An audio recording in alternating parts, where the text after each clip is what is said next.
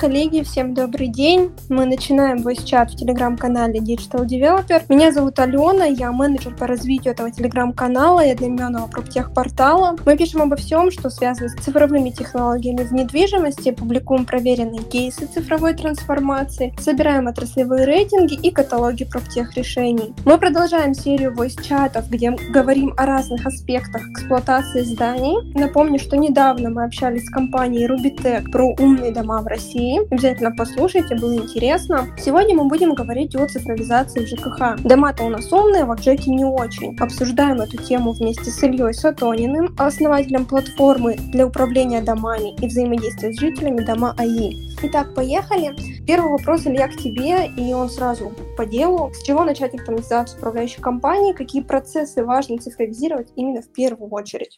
Знаешь, как обычно начинают цифровизировать управляющую компанию? С мобильного приложения жителя. То есть думаю, что вот мы дадим мобильное приложение жителя, и сразу управляющая компания станет цифровой, все у нас наладится. Но в этом есть проблема, потому что если ты даешь жителю возможность общаться с управляющей компанией через мобилку очень легко и просто, он закидает тебя большим количеством задач, которые просто до этого было сложно в управляющую компанию как-то донести. Если у тебя бизнес-процесс внутри не выстроен, то Э, все у тебя сломается, ты не будешь выполнять эти задачи вовремя и создашь только волну негатива, потому что житель будет говорить, так я же задачу уже оставил, почему вы ничего uh-huh. с ней не делаете.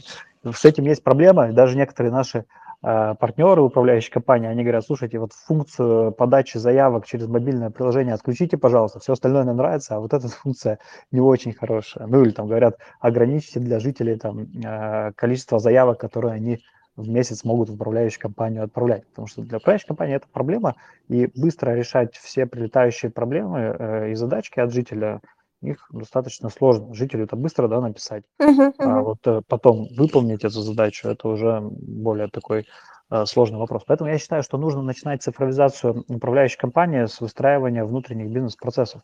Э, в первую очередь связанных, э, в частности, если мы говорим про управляющие компании, с финансами, потому что Uh-huh. Бизнес управляющей компании, он, к сожалению, не настолько маржинальный, как бизнес девелопера, и там цена ошибки не то, что у тебя там EBITDA с 25 да, в 15 превратилась, как у девелопера, а если ты ошибся в управлении финансами в управляющей компании, то ты из тех 10%, которые ты в лучшем случае можешь заработать, да, ушел в минус 10%, и все, бизнеса нету, да, у тебя компания потерпела крах. Поэтому в первую очередь нужно заниматься финансами, нужно заниматься производительностью труда, потому что более, большая часть э, затрат любой управляющей компании – это затраты на персонал. У нас бизнес, он такой про услугу, про людей.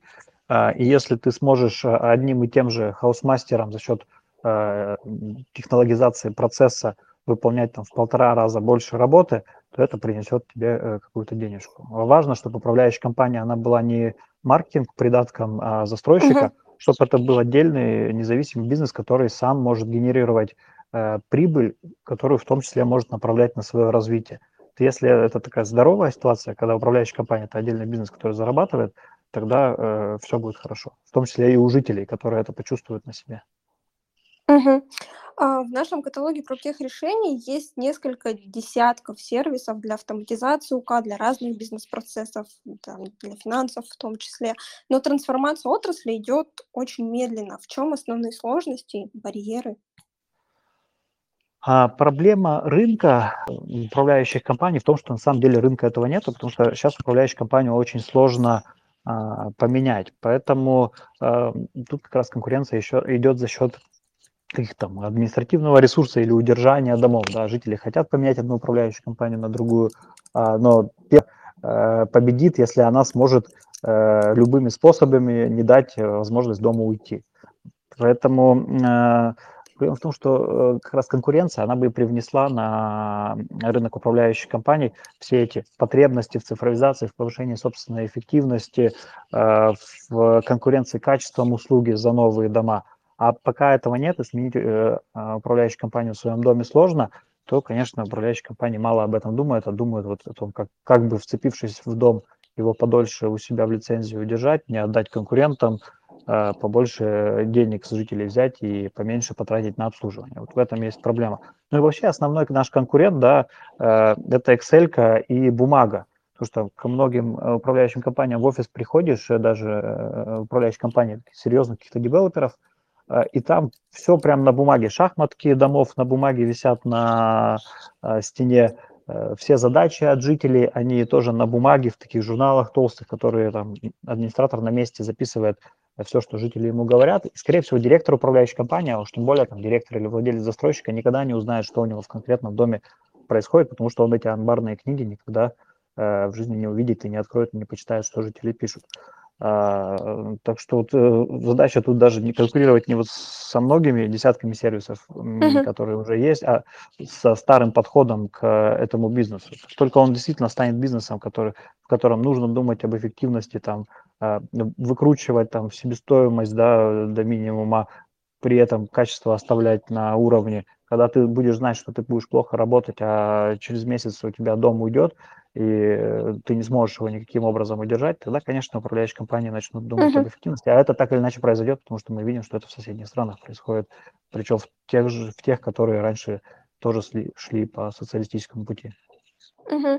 В тему барьеров у нас был вопрос от нашего подписчика Геннадия. Насколько я вижу, Геннадий сейчас с нами. Комментарий вопрос звучит следующим образом. Основная проблема – это законы, не дающие возможность жителям менять и нанимать современные открытые управляющие компании.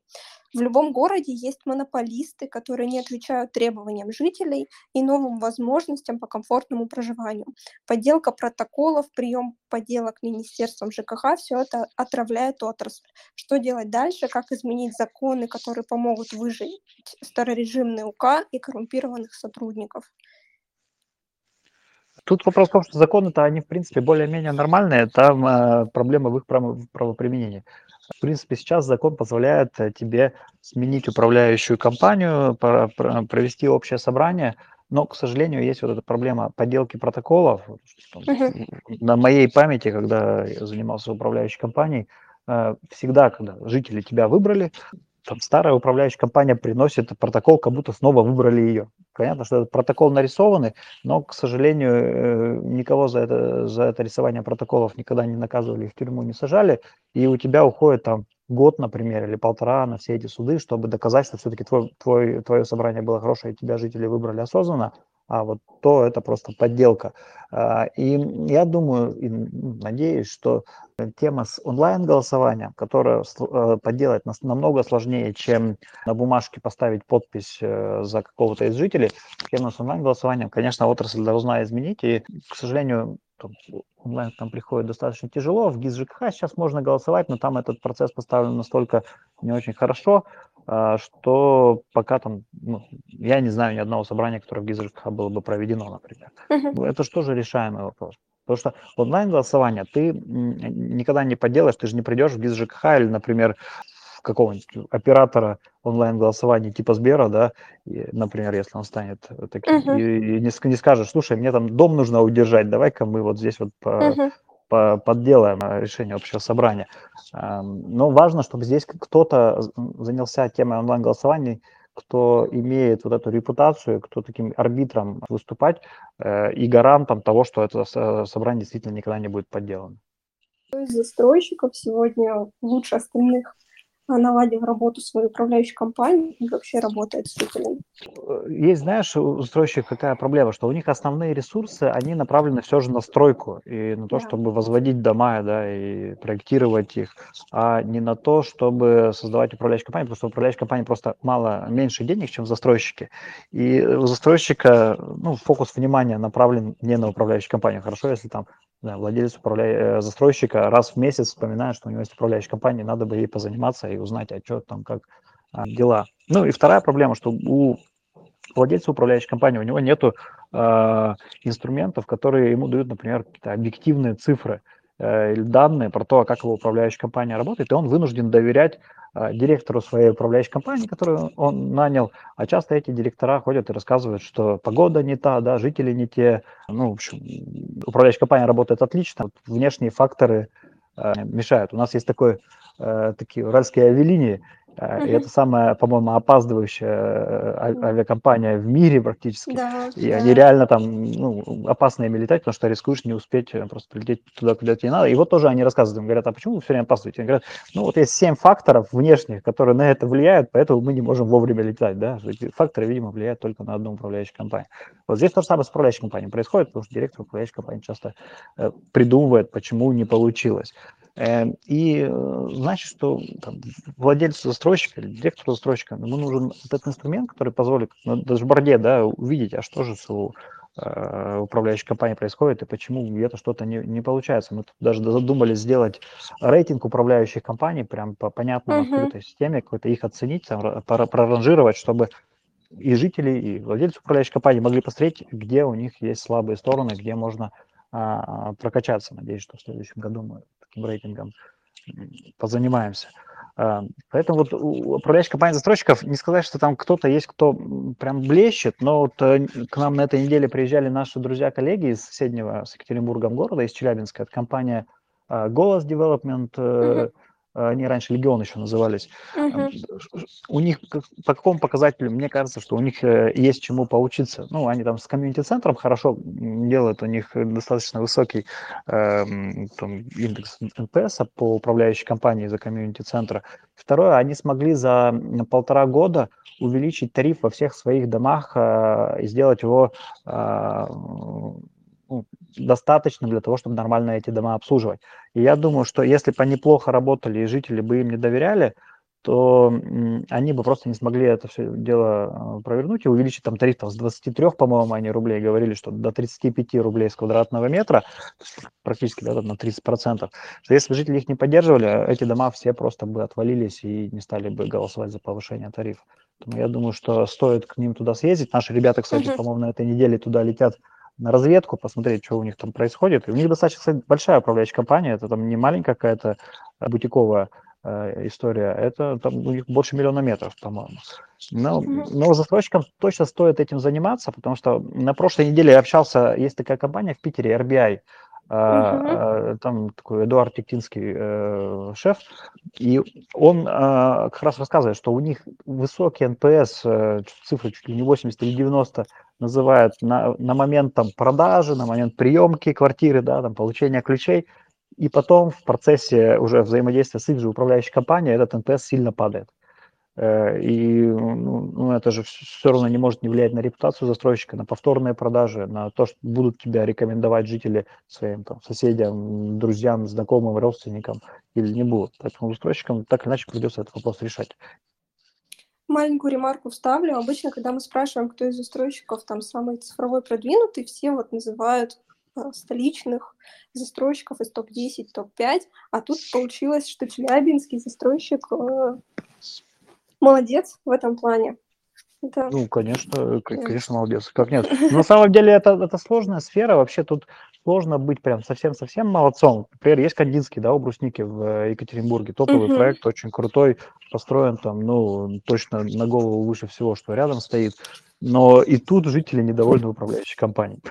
Поэтому, ну, в общем, сложная такая сфера. Uh-huh. И тут, если кто-то, ну, не то, что он отличный, но он лучше, чем другие, да, и это подтверждается какими-то цифрами, если говорить про челябинцев, ну, там, цифрами тарифа, да, что они смогли его повысить, uh-huh. значит, к ним надо ехать и что-то у них пытаться подсмотреть. Движемся дальше. Э, хочется немножко конкретнее поговорить про сервис Дома и, насколько понимаю, он состоит из там, SaaS-платформы для управления недвижимостью, из мобильного приложения техника и мобильного приложения, собственно, жителя. Илья, расскажи, пожалуйста, о каждой составляющих подробнее, какой конкретно функционал реализован.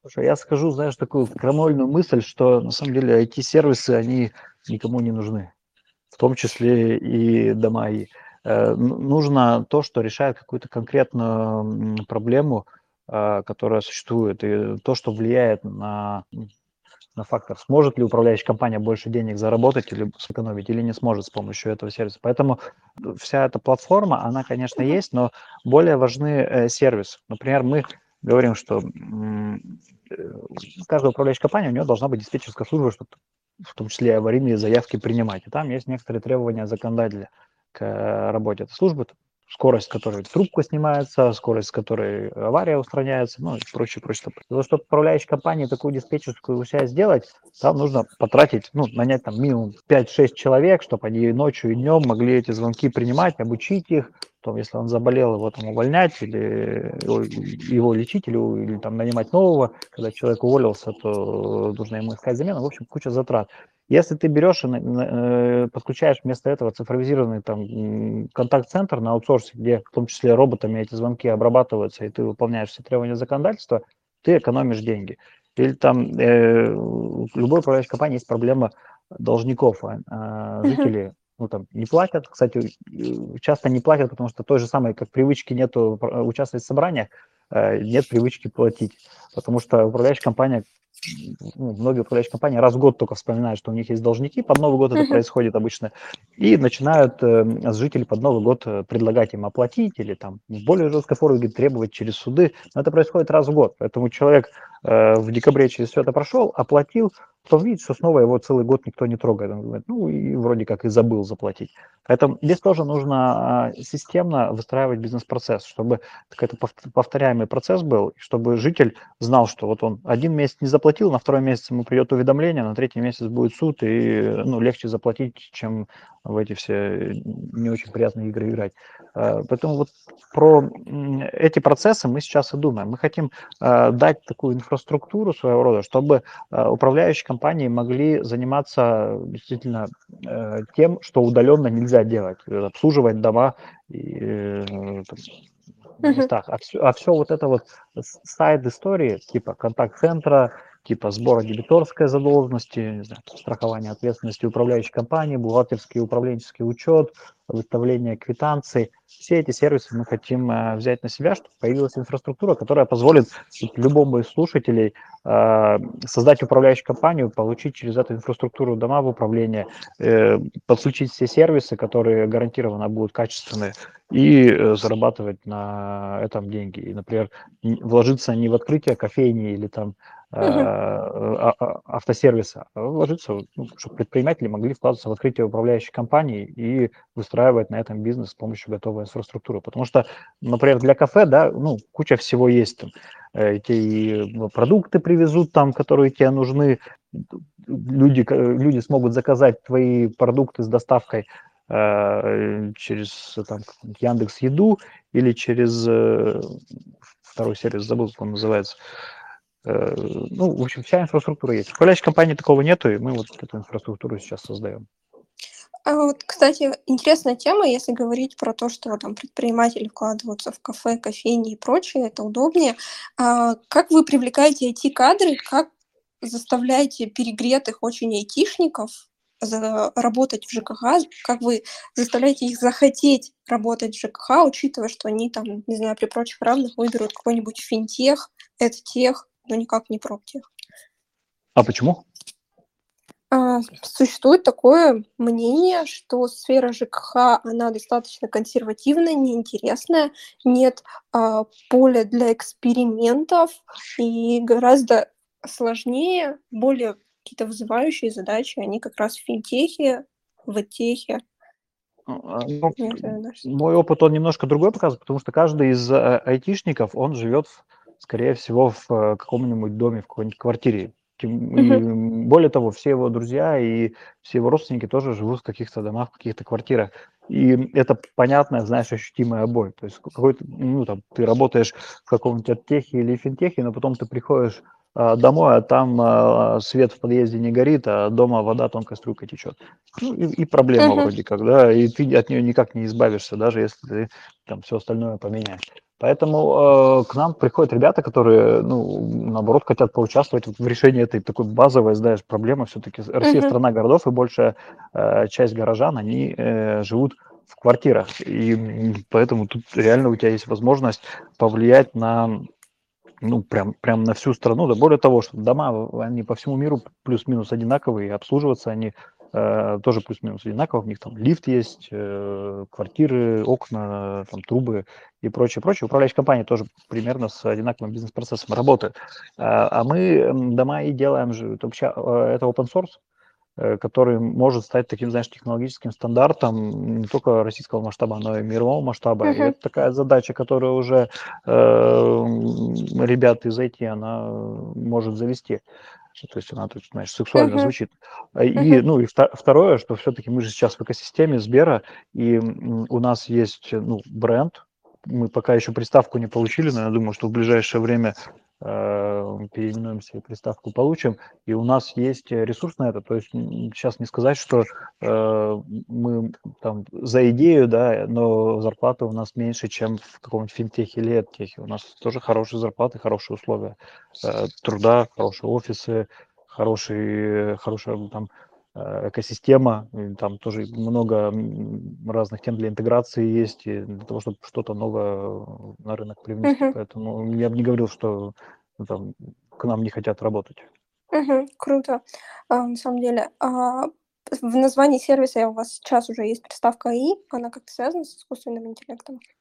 А, ну, искусственный интеллект это же такая технология, она много где есть, и у нас такие прям uh-huh. совсем прикладные вещи. Мы с помощью, ну, даже не АИ, даже, э, я бы машин ленинг, да, говорил, с помощью ML мы, например, э, ну вот ты пишешь, э, вы негодяи, я долго просидела за закрытыми дверями, и он не ехал, да, например. Ну, и мы понимаем, что это заявка с тегом лифт, и, соответственно, ее там, определенным образом классифицируем, даем ей приоритетность и отправляем тому подрядчику, который лифтами занимается. Э, ну, это все делается с помощью аишных технологий. Угу. А, возвращаясь к теме умных домов, а, с каждым годом на рынке возрастает интерес к этой теме, к умным домам, к умным квартирам. ProfitBase совместно с ERZ разрабатывают методологию присвоения всем новостройкам страны категории умного дома. Вы как-то в этом направлении движетесь? Может быть, разрабатываете какой-то функционал для управления умными датчиками в мобильном приложении? Ну, вот э, в теме ProfitBase, которую э, вместе с ERZ э, делаете, мы участвуем вообще как эксперты. Uh-huh. И uh-huh. более того, есть такой дом, даже на ви- видео на YouTube было, как-то оно называлось «Самый умный дом России». Это дом Prime Park в Москве, около офиса Мейла. Он находится на Ленинградке, да, по-моему? Там в основе э, наша технология. То есть мы там как э, мастер-система участвуем, и вместе с нашими коллегами из компании Alpha Open мы реализовали этот проект, там лифты, ну да, э, как вообще сценарий работает, что человек эм, заходит в подъезд, двери, понятно, сразу открываются, ничего не нужно нигде прикладывать, никаких карточек. Более того, система понимает, на какой этаж ты сейчас поедет, и вызывает тебе лифт, он тебя уже ждет э, на первом этаже и знает, на какой этаж ты поедешь. Такие там uh-huh. вещи реализованы, прям это круто. Мы туда экскурсии вводим, показываем, uh-huh. как это все получилось. Правда, нам уже говорят, что, ребята, тут жители вообще-то живут, а вы со своими экскурсиями тут э, нарушаете покой, поэтому нам нужно... Ну, у нас сейчас несколько э, подобных проектов э, в работе, в том числе и коттеджные поселки, и многоквартирные дома. Мы с ребятами из главстроя, тоже ЖК «Береговой», uh-huh. тоже там в основе лежит дома и тоже мы с Альфа Опеном его реализовывали, и там какие-то умные технологии заложены. Но тут важно, видишь, с этими всеми умными технологиями, важно, чтобы это не было, чтобы первопричина их не был маркетинг и желание там э, показать красивую картинку и продать квартиру быстрее или подороже на несколько тысяч рублей. Важно, чтобы умные технологии реально первое, на количество денег, которые, например, житель может сэкономить, потому что система автоматизации там, теплоснабжения работает как часы и реально помогает экономить деньги, а не отапливать улицу. Или они должны влиять на безопасность, да, что какие-нибудь злодеи, они не проникнут, если не на, на напакостят там. Или на удобство, uh-huh. что действительно, когда ты подходишь к двери, э, тебе не нужно, ты сумками, а тебе не нужно за карточков э, или там за, брелком лезть в карман, чтобы дверь открыть, она сама открывается. Вот это uh-huh. все, ну, то есть э, деньги, да, безопасность и, и удобство. Если умные технологии на это влияют, то да. Если же это ну, что-то просто для красоты, для, для красного словца, да, чтобы в рекламном буклете написать, ну, наверное, их не нужно применять, потому что если смотреть на европейские какие-то новостройки, то там ну, вот, э, в заявляемых ими технологиях сильно меньше умности, да, но э, европейская жилая застройка, она сильно комфортнее, чем все, что делается в э, России. Поэтому, может быть, и не в умности это счастье, а там, кайф от проживания в доме, он достигается за счет качества стройки, нормальной этажности, хорошего двора, инфраструктуры, окружения, uh-huh. там, транспортной доступности и прочего, и прочего. Ну вот в рамках рейтинга Base и ERZ в рамках классификации умного как раз посмотрим, как совпадают ли заявления застройщиков с реальным положением дел. Хочется поговорить немножко про Сбер, буквально один вопрос. В 2020 году Сбер приобрел дома И, а, Сбер, понятно, крупнейший игрок на рынке недвижимости. Расскажи, какую поддержку он вам дает в плане пиара, все понятно, но изменились ли, например, ваши темпы роста, насколько быстрее стали управляющие компании подключаться, то есть какие-то количественные показатели? Ну, вообще Сбер, когда э, кто-то в экосистему заходит, он говорит, ребята, подготовьтесь, э, э, чтобы ваш отдел продаж и ваш отдел внедрения были в форме для того, чтобы обработать количество лидов, которые будут приходить, потому что когда ты встаешь на каналы продаж, которые у Сбера есть, то действительно ну, они умеют продавать, потому что Сбер везде, Сбер uh-huh. со всеми у него есть контакты, он действительно может тебе сильно boost дать. Ну, и, конечно, они заставляют аккуратнее относиться к финансовому планированию, к кибербезопасности.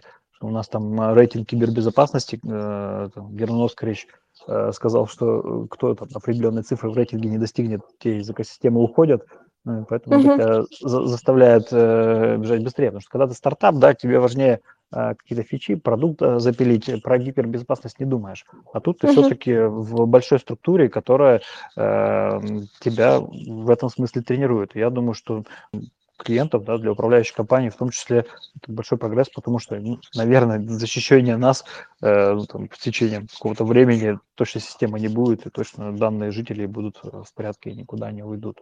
Сбер это, конечно, мощь. Ну и то комьюнити, которое они создают, это же возможность для интеграции с другими э, экосистемными да. э, компаниями, а, а там есть мощные ребята. Вот сегодня у нас была встреча лидеров, и там Слава Бочаров из самоката рассказывал, да, как он, э, того, что у них первый Dark Store был в мусорокамере, да, в каком-то из домов на 8 квадратных метров, а сейчас у них э, практически весь Нью-Йорк Dark Store покрыт. Поэтому там и люди есть, у которых многому чему можно научиться, и они какой-то путь прошли, да, и просто ты некоторые развилки от общения с ними, ты некоторые развилки можешь быстрее проскочить и более правильно. Говоря еще про банки, есть такая интересная мысль, а, что в отрасли обсуждают противостояние в определенной степени девелоперов и банков. Особенно эту тему как раз-таки подогревает Сбер, который сейчас, например, там в Москве застраивает огромную площадку Рублево-Архангельская, то есть встал уже на путь такого девелопера, и в целом переводит покупателя недвижимости полностью в свою экосистему от выбора недвижимости да, до заселения. А, по твоему мнению, за кем будущее? Мы спрашивали об этом Павла Гуштюка, директора по цифровизации самолета. Он поддержал девелоперов, что логично. На чьей стороне ты и почему? Слушай, я думаю, что ну, э, тоже есть такой тезис, что банков не будет скоро, да. Банковский функционал, он останется, но банки сами по себе они станут не нужны. Поэтому, может быть, здесь немножко вопрос надо перефразировать, да, что противостояние девелоперов – не знаю, экосистем. Сбер же это даже не банк уже, это действительно экосистема. Да. И, ну, если говорить про Рублево-Архангельское, то тут большая площадка, там несколько миллионов метров, но в рамках uh-huh. страны э, они не конкурируют там с девелоперами, да, и они не смогут строить большую часть жилья э, в стране. Ну, это физически невозможно, все-таки там, и задача такой, наверное, не стоит. А, поэтому ну, с точки зрения Рублева, Архангельского, другим девелоперам там конкуренции не стоит бояться. Как я понимаю, все равно э, девелоперы, они конкурируют тем, смог ли ты хорошую площадку по хорошей цене э, купить или нет. А если у тебя есть хорошая земля, да, ты потом уже э, на ней строишь и точно деньги зарабатываешь. И конкуренция, вот опять же в разговоре с Эдуардом Кикинским с RBI, он говорит, что конкуренция заканчивается на, на том этапе, когда мы землю хорошую купили, да, после этого мы точно продадим. И, ну, в общем, пока рынок такой, э, конкуренция э, там, Сбера как девелопера или банков как девелопера с э, традиционными девелоперами я бы, наверное, не стал говорить. А я думаю, что они же друг другу помогают. Тот же Дом Клик, он реально дает возможность э, покупателю квартиры ну, более грамотный выбор сделать и купить, может быть, квартиру у того девелопера, которого этот покупатель бы и не нашел никогда э, другим способом, потому что у него нет финансов э, для соревнований с тем же самолетом, например, или пиком в наружке. Э, вот, а через Дом Клик, пожалуйста, это та площадка, где житель может, будущий, будущий житель, покупатель квартиры может найти себе то предложение, которое его устроит. Поэтому нет здесь конкуренции, здесь, наоборот, совместная работа. И во главе угла все равно стоит клиент, там, покупатель квартиры, который потом превращается в жителя, и нужно думать, как вместе сделать его жизнь лучше. Тут скорее, наверное, речь идет о конкуренцию за пользователя, за пользовательские данные, за клиентский путь. То есть сейчас достаточно реально купить квартиру полностью в экосистеме э, Сбербанка, Дом Клик, э, при этом вообще не контактируя с застройщиком. И, возможно, застройщики опасаются именно этого, что они просто теряют контакт с клиентом, соответственно, теряют контакт с будущим жителем для будущих продаж до продаж, для взаимодействия с ним. Может быть, в этой плане опасения. Бренды, бренды девелоперов, мне кажется, никуда не денутся, потому что все равно кто-то должен дома построить. Кто-то строит их более качественно, так что потом у жителя в процессе проживания в этом доме нет этих гарантийных проблем, которые не решаются. У него там сразу же э, крупномерные деревья, управляющая компания, которая может за двором ухаживать и дом там э, не приводить в обветшалое состояние, а наоборот улучшать его э, с каждым годом Поэтому не вижу я тут все равно конкуренции. Uh-huh. Ну, клиентский путь, да, если там внимание клиента, тогда с Фейсбуком давайте девелопер будет конкурировать, потому что в Фейсбуке или там в Телеграме, э, ну, тоже больше у них данных и больше точек контакта страны, чем у любого из девелоперов. Мне кажется, что это наоборот, это инфраструктура, которая позволяет тебе ну, лучше удовлетворять потребности uh-huh. жителей. У меня остался только Блиц. Это вопросы, на которые нужно дать короткие, емкие ответы. Всего четыре вопроса. Можно ответить коротко, можно там чуть-чуть пояснить. Первый вопрос. Самый цифровой девелопер. Слушай, ну у нас э, сейчас наш операционный директор Дима Черков, он после того, как мы с ним в лиге начали IT-систему делать, он потом э, несколько лет проработал в пик-комфорте. И много чего там поделать. Ну, вообще пик, да, непонятно, как на, они на этих объемах стройки вообще могут э, всем этим хозяйством управлять. Поэтому я думаю, что у них там с цифровизацией э, все хорошо. Поэтому давай запишем сюда пик. И Сергей Гордеев, он, конечно, ну, супер человек э, угу. с точки зрения управления такой, такой э, компанией, как пик. Согласна. Второй вопрос. Самая инновационная технология на рынке недвижимости, в, которую вы верите больше всего? Меня греет, э, меня греет мысль э, про дома, которые будут на самообеспечении. Я как-то с э, Андреем Сибрантом с Яндекса разговаривал, и он мне такую вещь сказал, что говорит, смотри, скорее всего, там, в ближайшем будущем энергия будет производиться там же, где она и потребляется. Э, и мне кажется действительно, что скоро технологии, они позволят э, оснащать э, дома собственной какой-то генерацией энергии с нормальным КПД, когда, там, не знаю, ветряки или солнечные батареи достигнут нормального КПД, когда появятся нормальные технологии аккумулирования, да, не сильно дорогие. Я думаю, что дома станут такими своего рода батарейками, которые смогут сами себя обеспечивать, а это ведет к снижению Э, костов на, транс, на транспортировку энергии, это ведет uh-huh. к э, снижению костов на тот же обогрев или освещение, э, ну и в целом хорошо для природы. Поэтому я думаю, что вот здесь вот может быть какой-то прорыв. Но это позволит, по сути, строить дома вообще в, в любой точке, да, не зависеть от присоединения, от сетей и прочего, прочего. Он в той же Норвегии, например, по-моему, Птушкин, да, последний выпуск у него был uh-huh. про Норвегию, он там показывал эти энергоактивные дома, которые генерят столько энергии, что им самим хватает, и, и они еще и в сеть могут отдавать энергию, потому что им столько не надо. Я думаю, что вот э, в этом направлении это, то, то будущее городов, которое хочется э, застать и увидеть. Угу. Третий вопрос. Автоматизация, девелоперы, управляющие компании – это лучше делать с готовыми решениями или идти в собственную разработку?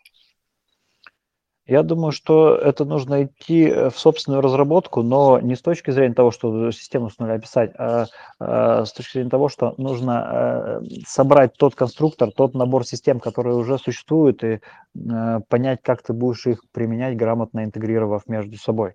Потому что я думаю, что ни одна система полностью она не а, закроет потребности какой-либо из компаний.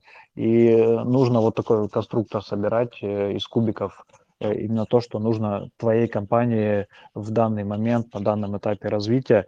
И важно, чтобы все эти системы, они были готовы Э, между собой интегрироваться. Потому что есть некоторые, знаешь, системы, которые э, закрытые, они говорят, нет, все у нас, uh-huh. никому информацию не отдадим. API нету, в общем, ну и, и, и засада. Есть такой биллинг в Питере, не буду называть, но те еще злодеи, вот они как раз закрытые э, очень. Э, и мне кажется, что вот просто надо набирать партнеров, которые готовы к интеграции между собой и грамотно ими рулить, поэтому в любой компании все равно должен, должен быть какой-то визионер с точки зрения IT-инфраструктуры, который понимает, а как mm-hmm. это все вместе можно увязать и как оно должно а, работать. Это не обязательно, чтобы свои разработчики были да, в компании, но тот человек, который понимает, как работает разработка и как ее можно использовать в интересах компании, он ну, в команде должен быть. Последний четвертый вопрос. Через сколько лет рынок ЖКХ в России станет цифровым? 5, 10, 30, больше? Я думаю, через пять лет уже будут большие подвижки, но это же не результат, это процесс, поэтому угу. через 10 лет рынок будет более цифровой, чем через 5 лет, а через 30 лет, э, не знаю, что вообще, может уже на Марсе будет ЖКХ организовывать. Я спасибо большое за беседу. Было очень живо, очень интересно. И круто, что у нас в отрасли есть такие эксперты, визионеры, которые помогают двигать рынок.